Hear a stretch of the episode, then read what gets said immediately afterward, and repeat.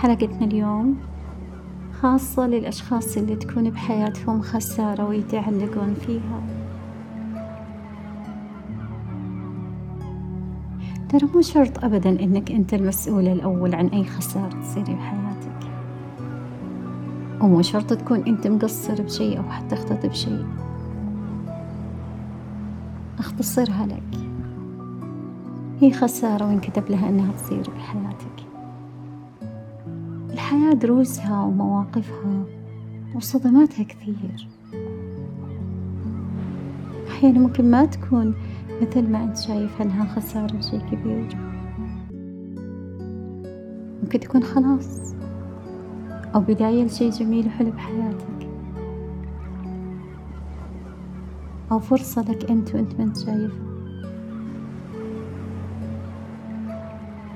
والأعظم من كل اللي أنا قلته. إنها أحيانا تكون انتصار. انتصار على نسخة هشة ولوامة منك. أو انتصار على نقطة ضعف عندك مثلا. أو انتصار على منطقة الراحة اللي أنت جالس فيها. وأحيانا تكون خلاص من اكتفائك بهذا الشيء اللي أنت متوهم إنك خسرته. رغم إنه ما أضاف لك ولا شيء. لكن أخذ منك راحتك. وحيزت من تفكيرك. واجهت لك أعصابك.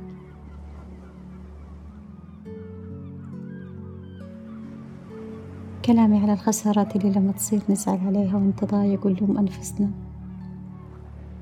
سواء خسرت وظيفة من غير تقصير منك أو خسرت صديق من غير سبب. أو ارتباط وانتهى بالانفصال. من الطرف الثاني بعد ما عشت معها أيام حلوة.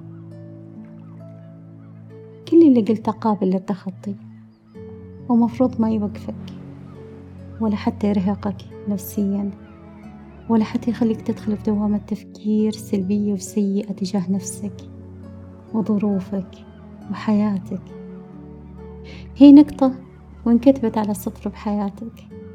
من غير إرادتك ولا حتى رغبتك. بمجرد أنك تعطي هذه المشاعر مساحتها ووقتها تبدأ تتلاشى وتختفي. ومع الوقت بينمحي السطر اللي انكتب بحياتك غصب عنك. وراح تستبدلها بسطر جديد. هالسطر أنت راح تكتبه برغبتك وإرادتك وتكون فيها الأولوية لنفسك. ودايما خليك متذكر. إن مو كل فقد موجع ومدمر. لا. أحيانا يكون شي جديد بداية جديدة نقلة جديدة بحياتك. حط في بالك. لو بقي يوسف في حضن أبيه لما أصبح عزيز مصر أتمنى لك يوم سعيد.